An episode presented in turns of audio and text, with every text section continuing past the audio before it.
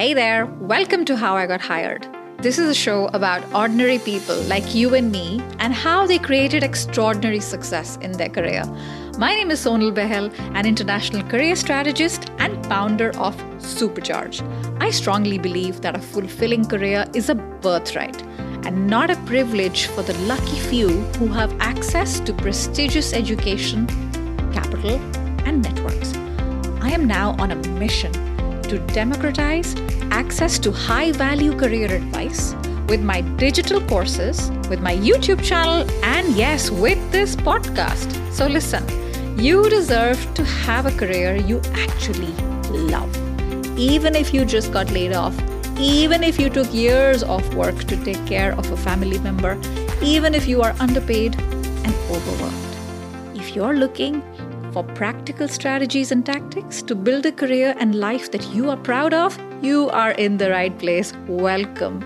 And once you're done listening, I want you to walk away with this singular thought. If they could do it, I can do it too. Now grab your favorite warm beverage and let's get started. Hey there, welcome back. My guest today is an Indian born woman working in the US with a Mexican company. Tanu Grewal is based in Houston, Texas, and has had an unconventional career trajectory. That's one of my favorite subjects. Tanu is a marketing leader today with experience in branding, performance, P&L, operations, all of the good stuff. And this is what she claims is her superpower. I'm now just going to read out a few of the things from her LinkedIn profile because it's really, really well written. Having worked at Fortune 100 companies, she knows what good looks like. And she's also worked in startup environments and knows how to fly the plane while building it. I love it. So today we're going to talk about Tanu's journey from India to the United States and how she secured that coveted work permit that we all have heard about and how hard that is and how she got that you know through sheer hard work. And i know this conversation is going to help you no matter what your own background is. Tanu very warm welcome to the show. Thank you for having me. Really excited for this conversation. As am I, Tanu. So we're going to get into it and, you know, just to sort of paint the picture for our audience, talk to us about your life before the US. Where were you in India and what made you move to the US as an adult? Yes. So, really, there was no plan to move to the US. I was living and working in New Delhi. I was actually working with the Oberoi group of hotels and really having a good time. And then I met my husband to be, and he had already moved to the US and it seemed like a good adventure to do uh, like as a, as a young adult. Uh, at that point in time it wasn't something that was going to be you know permanent or whatever. I don't think we even thought about longevity. Uh, it was just something exciting to do. Um, so yeah i got married and i i moved to houston. It's always love right? There's always that silly little love at the back of things yeah exactly. And and for all the non uh, indian listeners oberoi group of hotels is a very elite group of hotels right? And and tanu what were you doing there? So i was in a leadership development program for them. And like you said it's a really um, elite program. It's really hard to get in uh, mm-hmm. it was always considered to be a leadership pipeline, not just for the mm-hmm. hospitality industry, but even beyond that, right? And and, and so what, what do you think helped you, Tanu, to get hired into that leadership program? Because I'm sure it was, and you know, being in a place yeah. like India, right? I'm sure it was so competitive to get it in. It was. It was super competitive. Uh, and you know, remembering back to the day, it was it was a bunch of interviews. Then you had that sort of group discussion, right, where you're in yeah. this group. You're supposed. To I don't miss that stuff. I don't. You know, know and it was kind of like this weird mix of you had to be sort of like you know uh, forceful and emphatic but also collaborative. So it's kind yeah. of like that maneuvering those dynamics in a group discussion. Um, but yeah i don't know. I think some of it was also you know my i think i just have to be thankful to the way my parents brought me up. My father was in the armed forces uh, so just moved around a lot. Uh, it, that just gave me the ability to be able to connect to different kinds of people um, talk about a wide, varied range of subjects. Um, you know connect with people immediately and be able to sort of build that connection and that rapport in an interview i think some of those uh, innate skills were developed just as a part of my my upbringing um, and and the confidence, right? And uh, that comes from being uh, what we call in India an army brat. Uh, it's yeah. just it comes with the territory. It comes with the territory. You have you move around so much. You just have yeah. to be able to connect with people, and I think that confidence is is a part of that. Right, right. So, so what year is this, Tanu, when you moved to the US? So I moved in two thousand one 2001 and and, and yep. talk to us about what that time was like i want to hear about those obstacles because people uh-huh. outside the us you know who have this so-called american dream it's like this is the life right the dream yeah. which is basically zero nightmares in the middle of it but we all know that it's not easy. So mm-hmm. talk to us about like that journey to securing employment and yeah. then the green card and then citizenship all of that stuff from 2001 to 2020 it's a loaded question. Absolutely. So yeah so i moved here in 2001 and i think my immediate plan at that time was you know got this great experience with a great company. I'll, I'll just go over there and send out my resumes to a bunch of you know hotels and hospitality groups and land a job well i moved here on may 1st 2001 and we mm. all know what happened on yes. September 11th, September, right? Yes, I remember switching on the TV, seeing that happen. Uh, and that just ch- completely changed the environment of the, of the country, right? I mean, H1Bs just got sort of really um, low in number and availability. People just stopped hiring. There was just a lot of, like, a, there was a big change.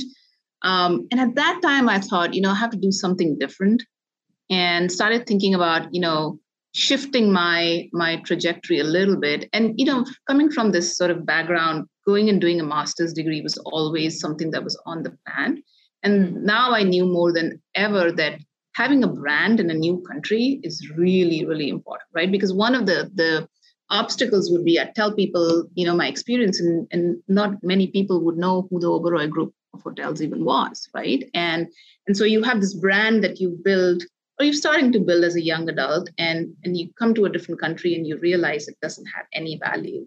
And i so- i, I want to pause you here. That's so important because you know um, uh, I'm thinking of this expression. It's in Hindi. I'm going to translate it into English. It's going to make absolutely no sense and it's going to fall flat. it's like uh, a lion at home and a pussycat outside. So it's like the Oberoi group of hotels, so cool, so impressive in mm-hmm. India. But in the US, they're like, that's no Hilton. We don't know what you're talking about. so you're like, is. we don't know what it is. So you're maybe taking a couple of steps back to Absolutely. take 10 steps forward, right? And that is humbling. That is ego going out the window. So I love that you're mm-hmm. talking from experience mm-hmm. about brand because I, I'm pretty sure you weren't thinking at the time, oh, I need to build up my brand. You were like, I need a job.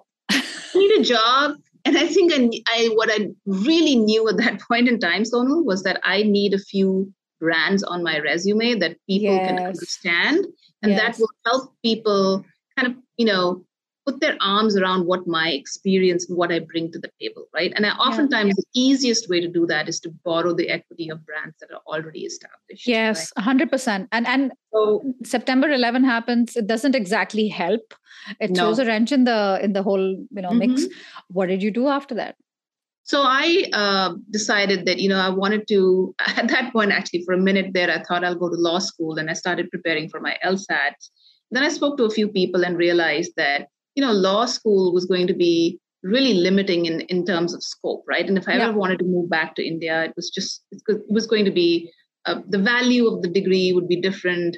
Uh, so really, I think after doing that, I started talking to different people about maybe doing an MBA. And that then sounded to be more closer to mm. what I wanted. Mm. So, you know, um, and again, at that time, uh, we were in Houston. My husband was working here. So, uh, Rice University here in, in yeah. Houston is is a big institution. And uh, so applied there, uh, got through. And, uh, you know, really that was the first brand that, that was sort of going to be on my resume. And then the second one was going to be the internship that I did. I was really looking forward to it. And lo and behold, I discovered that I had gotten a little bit of uh, wrong legal advice in that I was on an H4, which is a mm-hmm. spousal mm-hmm. visa, Mm. You can absolutely study on that visa, but you cannot do any kind of internship on that. And ah. so, so I found that out. I would say a couple of months before the summer when, when the internships were going to start. And oh no, another wrench, right? Yeah. Because the point of going was let let's get a couple of you know get, get a good education, but also get a couple of good brands and experiences. Yeah. yeah. And uh, and come to find out, I couldn't. So changed course and pivoted a little bit started talking to a few alumni and you know through them i landed my internship back in india with coca-cola ah. in, in, new delhi yeah so i actually yeah. traveled back to delhi spent three four months there and i worked uh, on a brand called georgia gold that coca-cola was trying to launch it was a brand of tea and coffee yeah. uh, that was dispensed okay. through machines Okay. Um, so yeah, it was it was a great experience. Uh, a very traditional CPG brand internship. Got to touch every aspect. Most um, importantly, you didn't need permission to work in India. Exactly, that was the thing, right? So I went back yeah. and and I could work there, and and again came back after you know um, having done really interesting internship, and I think uh, also because back in India, all my peers in India, uh, if most people don't know this uh, you know, people go from undergrad directly to grad school. Yes. And so I was the only one who was actually had a little bit of work experience between that. And so that gave me a little bit of an edge because I could yeah. look at things differently and approach yeah. things differently. So really and uh, maturity uh, as well, right? Absolutely. Yeah. So it was it was interesting, did that. Um, and then I came back and then in my second year started looking for for jobs and realized yeah. that I think the Coca Cola experience had given me a very good idea of what I wanted to do. I wanted to do consumer marketing. Mm. Unfortunately, most of the big CPG companies in the US, the Procter and Gamble's, the hmm. Unilevers, mm. do not do H1Bs for marketing. At least oh, they did man. not do it back then, right? Okay. So those okay. big, this big pillar of companies that I really was aspiring to work at was out of reach. So I would start talking to a recruiter um, they would kind of ha- go through a round or two. Then they would ask me the question, "Do you have authorization to work in the U.S.?" and it would be like, wah, wah, wah, and you know, like come back to square one.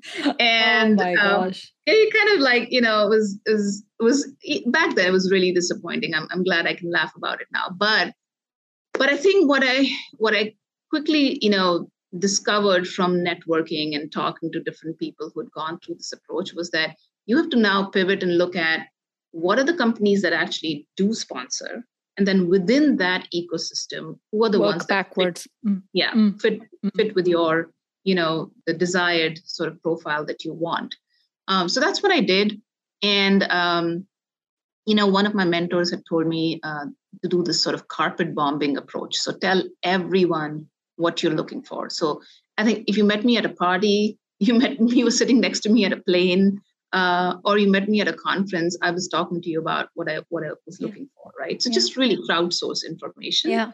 Um, LinkedIn was like sort of very nascent stages, nascent, right? yeah, very yeah. nascent. So uh, it was really more of that old-fashioned networking. And we used to have, uh, you know, these career fairs for for MBAs. One was called the National Society of Hispanic MBAs. One was called the National Black MBA. So those both those career fairs um, you know, I figured as a person of color, I could, you know, maybe go there.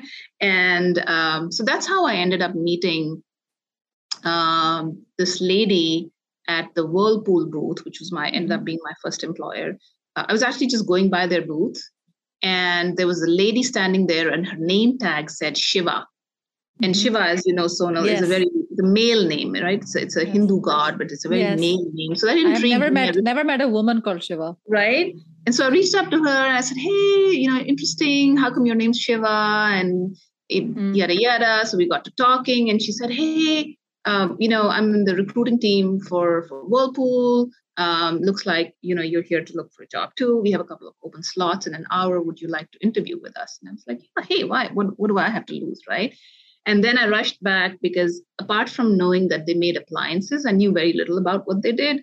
Uh, and back in the day, right, there was no um, there was no internet or Wi-Fi or iPhone. So I opened up my flip phone, called my husband, and said, hey, go to their website, open up their annual report, and start giving me some stats, right? Now, sweetheart.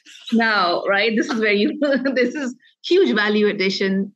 Uh, so I, I remember sitting in sort of like this corridor and, you know, on the floor with my pen and my phone and just sort of noting down things. And within an hour, I had a, a good sense of what the company was, what their business was, what their numbers looked like.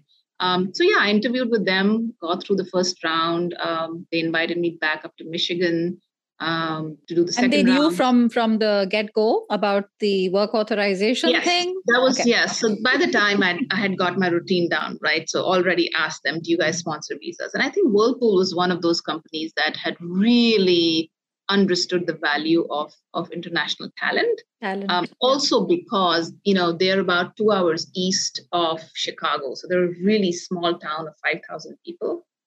It's called St. Joseph, Michigan, and uh, so they were finding it a little bit hard to attract talent. Mm. And so you know, very innovative approach. So they said mm. one of the ways that we can get really good talent is go to all of these universities and get international talent and sponsor visas and sponsor green cards. So uh, they they they were really I think that was really smart of them, mm. um, and they were on their way. So this is what I really liked about them. When I talked to the folks when I went up to um, St. Joseph, they said we are an engineering driven company today, and we really are on this journey to become a brand led company.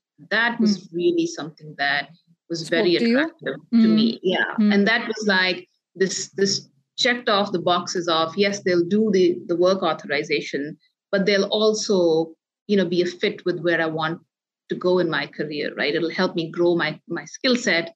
Um so i think that was really attractive and that that's I how i ended up getting my first job with them. Amazing. I, it checked multiple boxes which we all Mhm. want. Uh my goodness i'm going to recap a couple of things here back for myself and also for my Sure. listener because you went through a lot in these Mhm. last few minutes uh, i was smiling uh, like grinning widely from ear to ear when you talked about law school i wanted to prepare for the lsat it reminded me of this conversation i had with this uh, lawyer a few months ago on the podcast he's one of the top lawyers in the country and and uh, we chatted about you know because this is 2001 for you right? So this is the peak of you know shows like uh, Ally McBeal and private practice. And he's like it is so cringy that people think that's what law school is. Uh, reality is very different. So Yeah. i'm glad in a way that you were so passionate about branding. I'm glad that you didn't find out through law school that that's what you wanted to do and that mba MBA was closer to you. It's so Yeah. important when we are making those type of decisions to talk to people who are a little bit ahead of the curve, right? Who've been where we want to be. And some people said to you, you can get where you want to be without narrowing yourself down so much into something Mhm. like law school. So I'm I'm so glad that that uh, worked out. And um, there's so many problems, um, Tanu, that came up in the way, and bravo, bravo for not giving up. Because if you had, we wouldn't we wouldn't be having this conversation. Problem number one: I'm ready for my internship. It's fantastic. I can't wait. Oops. Uh, it's a couple of months to go, and I am apparently not eligible to work in this country. Damn it! Mhm. What's going on? And um, if I'm not mistaken, I think there's the L L1 visa, right? That's much more like spouse. Let's the spouse work the l yeah i think there's the l1a or l1b i'm not as familiar with yeah, those which is not yeah, the one you had. no so i what i needed was an h1b or an Yeah. f1 Yeah, Uh, actually i needed an f1 to be able to study and do an internship yeah. I'm sure you did a whole PhD in the last few years, Yeah. and we'll we'll talk about your PhD in visas. So you were like, okay, what is it that I can do? Where can I work? I can work back home in India. I'm going to take advantage and do this fantastic Mhm. internship. So what if it's not uh, in the target location? We'll figure that out. You did that. Um, the importance of mentors, right? And you were talking to people, and I like the term. Did you say carpet bombing? yep yep carpet bombing right? anyone i talk about this as well but i don't call it that but it's like so cool anyone and everyone who gets to know you should immediately know and feel a little bit of an urgency that you feel you're passing it on but you're not annoying people but you're still like hey so this is what i'm Yep. looking but you know something? Do you know anyone? And just keep me in mind. I'd love to. They're like oh yeah sure i'll think of somebody. So that's um, how the thing spread out. And and lastly the thing about curiosity right? Uh, it's a little nerve wracking for a lot of people to these when you go to these career fairs it's like what do i do? What do i say? It's so awkward. Yeah. And you were like i may go with an open mind. I have nothing to lose. Did you have Yeah. this name tag called shiva? Like that is so interesting that your name Mhm. you strike up a conversation one thing leads to another you're working with whirlpool yeah. right? You don't know anything about the com- you don't know as much about the company to get employed. You know the basics through ads and commercials on tv yeah. But you found a solution through the good old fashioned nokia motorola. None of those brands are that active now right? About flip Yeah, phone and you figured that out. So i love it. And and whirlpool like walk us through it. Tanu how was the journey? How long did you stay there? And and what happened next? Oh my God, I landed in Whirlpool in St. Joseph the first day. And I went out for a drive. And from one end of the town to the other was 15 minutes. And I remember thinking to myself, what have I done? where have i come and and this is um, minus your spouse it was just you so no, actually both of us moved, but he was consulting in those days. So I had moved by myself and, you know, he was sort of just showing up on the weekends. okay and Okay. uh, so yeah this this this whole exploration process was happening just by myself and i think you know i'd never lived in such a small town before and i thought to myself i said you know what? I have to make it somehow i have to make it through one year. Otherwise it doesn't look good on my resume right? Mm. and so then eight years later is when i ended up leaving because whirlpool was just this fantastic company that they really were on this journey. And because they were part of this journey there was a lot that was happening. Within a year there was a an, um, an acquisition of Maytag and a couple of other new brands.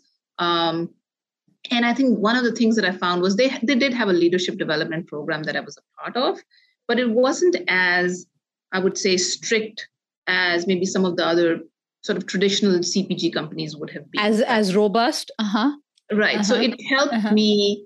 It allowed me to sort of you know keep on networking inside the company to understand what different people were doing and how I wanted to shape my career. And so, really, I think that was one of the other non-obvious choices that I made was to go in this company. And in the beginning, I, I'll, t- I'll be very honest, I didn't think that was such an advantage. I was still pining for, oh well, you know, if, if I only had gotten through a P&G or whatever, if I had an access to that. But I think at Whirlpool, because of the merger, there were new brands that came into the fold there were new roles that opened up and i kept on that whole idea of networking even within the company so i had this rule of you know doing lunch with a new person every week it was a Mhm. massive company just to try to understand who does what at the beginning of your career i think is really important and i still feel that in a lot of companies today it's not only what you know but it's who you know that Mhm. defines your success right Mm. and I think that networking really helped me do that. It helped me then understand, okay, I want to go from here to here to here and collect all these different experiences. So I ended up doing, you know, consumer experience center to uh, something called merchandising, which was a mix of trade marketing and supply chain. And from there, I went into product development. Then I went into classical brand management, sort of P&L, innovation, and what I call omni-channel performance marketing. And I think because I was building up these sort of unique skill sets and oftentimes i was the only one who had you know both product and brand or you know omni-channel and brand and, and think that really helped me shape my career within whirlpool. And then at some point i wanted to do an expat assignment. And so again i carpet bombed everybody told everybody within whirlpool i want to do an expat assignment. That's actually how i ended up getting it was one of my mentors found out that they were looking for someone to manage the whirlpool brand in emea and um, you know added me to the the interview docket. And i getting ended up getting the role and, and moved over to to italy. And uh, that was a fantastic experience um, super it was like drinking from this giant fire hose giant fire hose because it was just a massive jump um, in you know my scope my team uh, we were managing 33 countries out of emea all of Mm. these different countries had out of italy out which, of which Italy. city a city called Varese.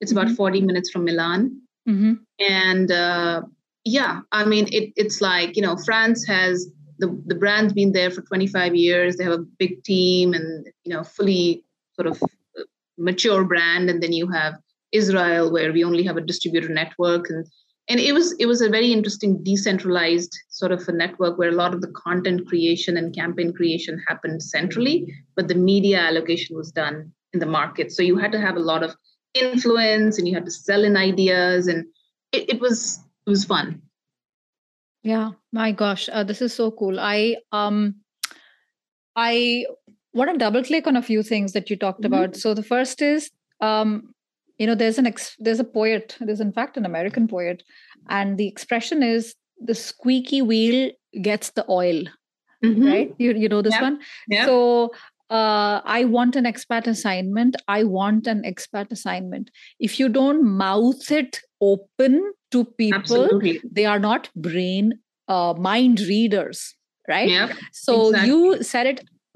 However, what makes your story different from others who may sound like they're whining or complaining, what makes your story different is having invested the time and taking the courage to have lunch with the new person every week. By the way, that's yep. not something that's easy. And I don't want to get into labeling extroverts, introverts. Sometimes it's not easy. You're like, to reach out to this global vice president, this one, I don't know, should I, should I not? You were like, you know what, screw it, who cares? I'm going to do it. So when the time comes and you're like, I want this assignment and this uh, opportunity opens up, you're top of mind, right? And as a brand, top of mind recall is so important. And you're like, absolutely. Actually, the name came up.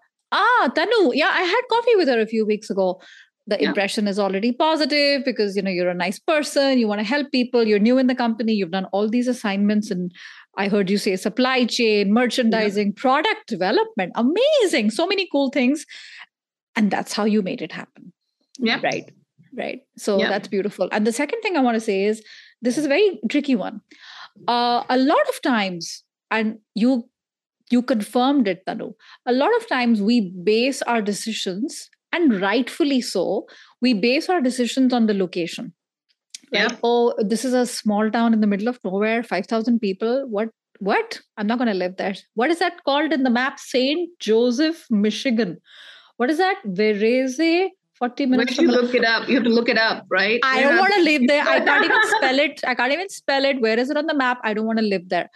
Well, it's your loss, right? They'll find someone else to take your place. But uh, I'm glad you looked past it and didn't use that as a decision making criteria. Um, Absolutely. You know, I, yeah, but the, it's easy for you to say, Sonal. I mean, I'd rather live in Paris or Milan or Rome. I get it. I get it but that's not always where the most juicy jobs are.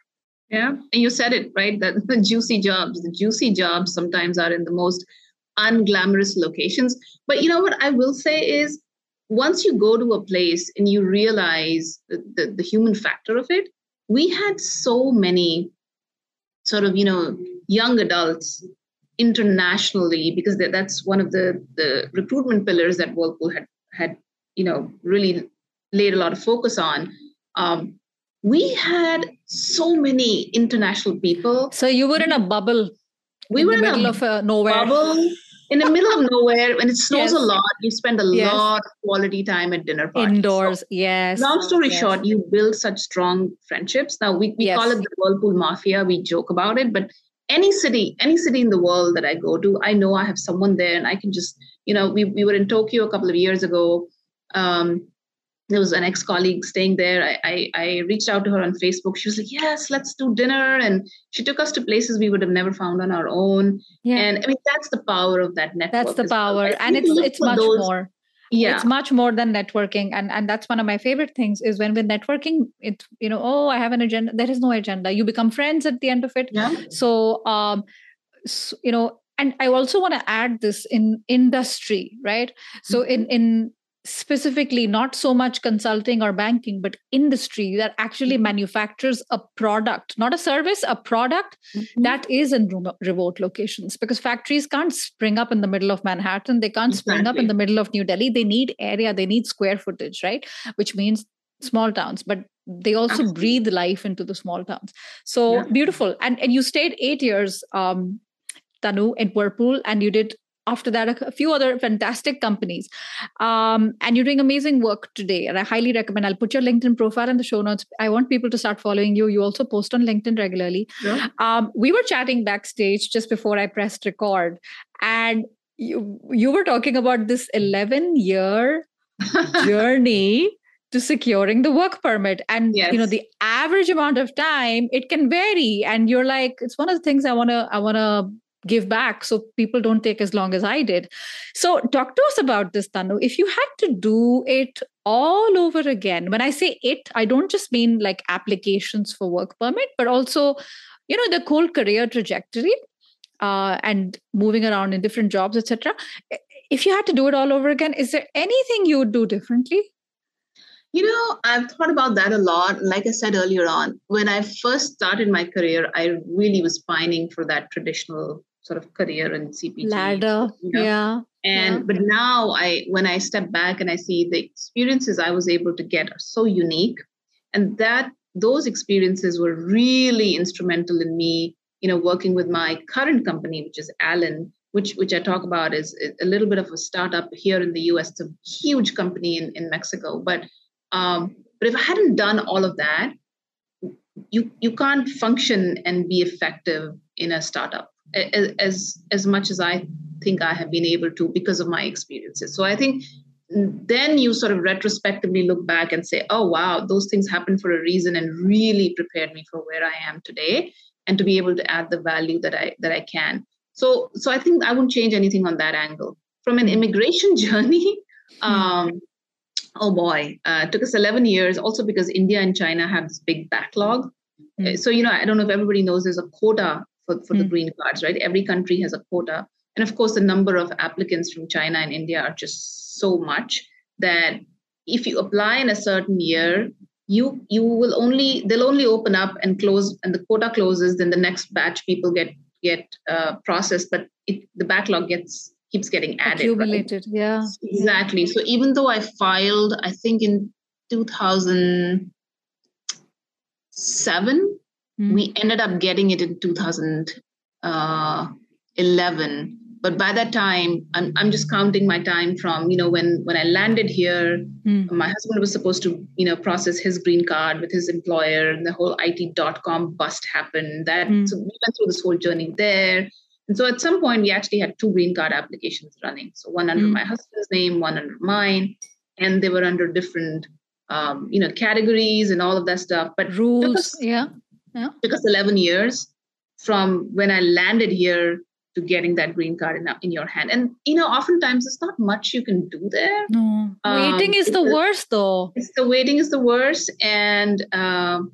you know you have to keep on renewing your visas and then there's there's points in time when you can't travel because it, uh, so it's it's a part of you have to sign up for that knowingly and things may move faster based on what category you come in what what you file and how you file and things like that. But the only thing i would say is just be very aware of what your lawyers are doing for you. Be very involved. Like check your applications. I've seen people making clerical errors. Stay on top of your application. I, I think those are the kinds of things that maybe i would just um, ask it's so important what you said because we take it for granted and we we we place so much faith and hope into mm-hmm. our lawyers for these things right but going back to when you did your MBA, right? You got bitten quite badly, actually, with bad legal yeah. advice, and yeah. ended up costing you a very coveted internship, which you ended up okay, you know, all's well that ends well. You went mm-hmm. to Coca Cola in India, but it, you know, it's so important that you're, like you said, you don't take it for granted. You you stay on top of things, even if the so-called experts look like they know what they're doing. Absolutely, and nobody will be able to. No, nobody's a bigger advocate for you than you yourself are. Right? That's just the reality of it. They have a hundred cases, and you only have one. So so just stay on top of it. Ask questions if something doesn't smell right ask why. Yeah, 100%. 100%. And, you know, classically tanu most people you know like we're, we're in your case right uh, moved abroad for love uh, follow the spouse people tend to move out of their current location either because they're following a partner or there is uh, higher studies involved now someone listening today is like wow that sounds like fun I want to be able to work. I don't mind in the middle of nowhere. In fact, I would love that anonymity where nobody yeah. knows me and start from scratch because I had that in Uruguay in the middle of nowhere and it was it was so exhilarating right yeah so someone who's listening today is like i want to do that however you know my partner i don't either i don't have one or that's not you know um, something that's in scope for me in the future to follow him or her or uh, w- w- studying further. What would you what advice would you give to this person who wants to get started uh, on an international career journey you know now i think the avenues are so much open more open than they were ba- mm. back in the day right mm. uh, the traditional routes where you you know you got married or you came here for education now i think a lot of companies are very open they understand uh, the value that you know a lot of brands in india have for example what what work they're doing i think it's just a different completely different and the free trade now. agreements also are so much Absolutely. more like relaxed and, and hungry for talent uh, absolutely. from uh, so there's so talent. many ways right? I mean there's the traditional sort of uh, education route there's a job route there's now you know you can come and open a business here you can become an influencer here. I mean there's just i think it's about really i think the, the focus is having a strategy right? So really having a strategy, but basing that strategy on data,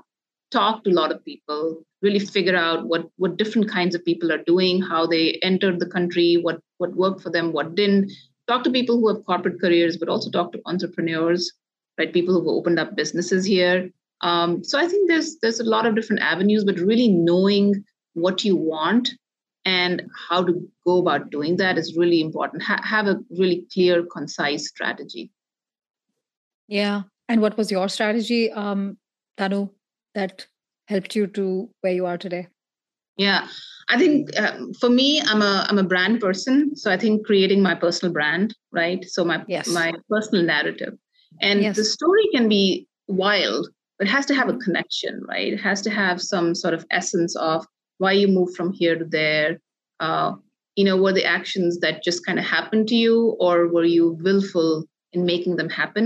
And i think it can be a combination of the two right? Some things happened to me earlier on in my career. I i got to work on the revival of this maytag brand which was an iconic brand that we had acquired and it was languishing. And mm-hmm. i was mm. on that team where we relaunched 95% of the product line really launched a lot of you know industry first uh, campaigns and claims. And that happened to me by accident. I was chosen but once I saw that I really loved this kind of work, from there on, there was a, a you know specific outreach to say I want to work on this brand now and I want to work on this brand now, right? So my current role here, um, you know, is a company sort of revitalization. We were selling brands that were selling in Mexico, and we realized that there was a lot more potential. So you know, when I got hired, we had these three brands, and I was told that you can uh, you you know you, you need to reposition and relaunch them. And so i knew already when they started talking to me that that's the kind of work that i really enjoy doing and that i'm good at. So i think that combination was really impactful in me taking this role and then you know the, the success that we've had. So i think that yeah. that is really important is having your yeah. own personal brand and your own yeah. personal and, and having clarity on what you like and what you're good at. Exactly. Right? Yeah. And those uh, things have to match they have to match uh, and, and, you take you take charge of that that's brilliant um, i did my mba in uh, 2008 and i remember we did a business case on maytag and and uh, mm-hmm. uh, complete turnaround so yeah. there's a very good chance you were actually working on it at the time and i was studying about you but we didn't know each other that is so cool i love i love these fun facts yeah. amazing yeah. amazing so uh, tanu we're coming close to the end and there's a particular question that i ask every guest of mine which is when you look back on your 20 plus years actually right of your career is there one standout defining moment that supercharged your career and helped you to move towards your current success? Absolutely. I think it's my expat assignment. Uh, like i said i went from managing one person to managing a team of 10 plus people all of whom were more experienced than me had more tenure with the company and were you know from vastly different backgrounds right? They were all from different nationalities because you know because of EMEA. Even though our headquarters were in Italy we had people from all over Europe And so not only are you managing a new team, you're managing yeah. a team that has different motivations, different styles, different communication styles. And not even, let's not even get into the politics side of things, right? Oh, yeah. Nobody likes anybody. There's always someone who doesn't like someone, right? Yeah. Somebody who's this, who's this girl who's less experienced than us in the company. Actually, we're going to be reporting to her. And where is she from? India? What is she doing here? So going from one, which is manageable, it's like one kid uh-huh. to 10 kids, like, like, in a way, right? 10 kids, yes. What, what helped you to thrive in that environment? I think a couple of things. One is even though I was new to EMEA, I had been with Whirlpool for about six plus years. So I, I kind of knew my way around. Um, so that that was, you know, that experience was established. So I knew what I was talking about. I think from a personal standpoint, what really I think helped me was growing up in India where there's a multilingual environment. Yeah. And then kind of going back to EMEA, where is it's again a multilingual environment, right? It's not but that scary for you. It's not that scary, but I think so. I, for example, I would get feedback on, hey, we can actually understand your English better than you know, some of your other expat colleagues because maybe because we grew up with different languages, maybe I talk a little slower when I know English is not somebody's first language. I also start to mirror other people's, um, you know, mannerisms or the way they talk or inflections, just because I think that helps people relate and and talk better. Um, especially um, in Italy. yeah, especially in Italy, right? And uh, where everybody, when they would switch to Italian, it looked like they were fighting with each other. But that's what we do in Punjabi too. That's my yeah, yes. People re- people don't realize there's probably been some, not probably. I know there's research on the Mediterranean sort of yes. you know long like immigration and it reached northern india absolutely so like i think there's something there because i felt very much at home there uh, my son will now sometimes you know hear me and my husband talking in punjabi he's like why are you guys fighting i'm like we're not fighting we're just talking we're just yeah. animated yeah and so, we're, we're, we're talking with love but it sounds like we hate love. we it sounds like Action. we hate each other I think that was that was important. uh, yeah. yeah. and I think That's so the ability to understand what drives different people, and I, I, I, I have to. I'm eternally grateful for the, the team that I had because they were really people who gave me some feedback about some simple example. Right in the U.S., you you it's a very individualistic sort of culture, right? So you're like, okay, what do you think? What do you think? If you do that in Europe, people were like, "Oh, is she putting me on the spot?" Like, yeah, yeah, yeah trying yeah. to show that I don't know something, and that those sort of cultural nuances, cultural nuances, you have yes. to understand. So I was, like I said, I was very fortunate. I was given that feedback, and I really just was able to, you know. I I agree. I, I went through the same, but but people are generally tend to be more forgiving when when they know where it's you know who you, it's who coming you are from, yes. yeah and, and where what your intention is beautiful tanu so i'm gonna um, list your LinkedIn profile in the show notes. Is there any other way people can find out more about you? You know, LinkedIn is my uh, my jam. It's my preferred, uh, you know, social platform. So yeah, I think that's the best way to get in touch with me. Awesome, fantastic! I will definitely do that. Uh, this has been such a pleasure, Tanu. I wish you I wish you so much success. Thank you. With all the cool work you're doing, both at your current company and beyond. Thanks for being with us today. Thank you. This was so much fun. Hey, you chose to spend a portion of your day today by allowing me in your ears and brain. That is something I do not take for granted. Thank you. And listen, if you'd like to get social, tag me on LinkedIn or Instagram. What about today's episode really stayed with you? I'd love to know. You know, these episodes are born out of a lot of hard work and a lot of love. So if you leave a rating on Apple Podcasts or Spotify, it really helps to reach even more people. And this means much more than you know. And share this with a friend who you think would enjoy this episode. You know, these little things we do sometimes can have a big impact. Thank you so much for listening. I appreciate you. Until next time, bye for now.